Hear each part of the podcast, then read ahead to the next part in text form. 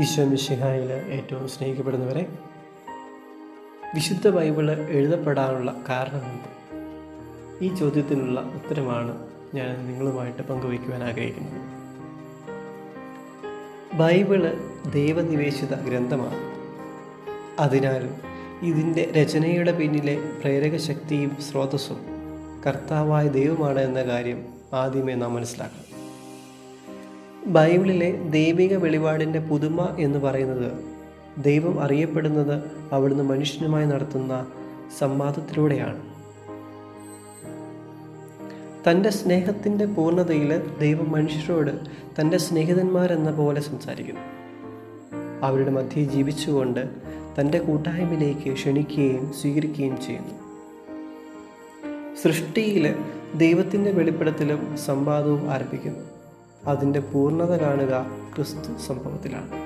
പരിശുദ്ധാത്മാവ് ഇത് തുടർന്നു കൊണ്ടുപോകും.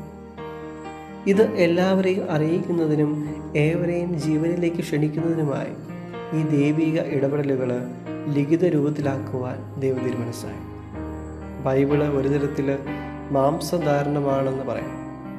ദൈവത്തിന്റെ വചനം മനുഷ്യന്റെ വാക്കുകളിലൂടെ നമ്മിൽ എത്തിച്ചേരുന്നു. ദൈവിക പ്രേരണ അനുസരിച്ച് ദൈവം തിരഞ്ഞെടുത്ത മനുഷ്യർ അവരുടെ കഴിവും ചിന്തയും ഉപയോഗിച്ച് സമകാലികർക്ക് അതായത് മനസ്സിലാകുന്ന രീതിയിൽ ഗ്രന്ഥങ്ങൾ രചിച്ചു.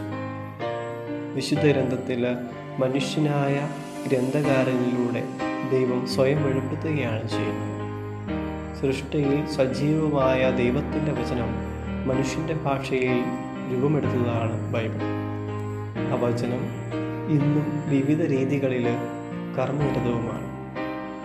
യഥാർത്ഥത്തിൽ ബൈബിൾ ദൈവമനുഷ്യ ബന്ധത്തിന്റെ വിവരണമാണ്. വിശ്വമിശ്വയായി സ്ഥിതിയായിരിക്കട്ടെ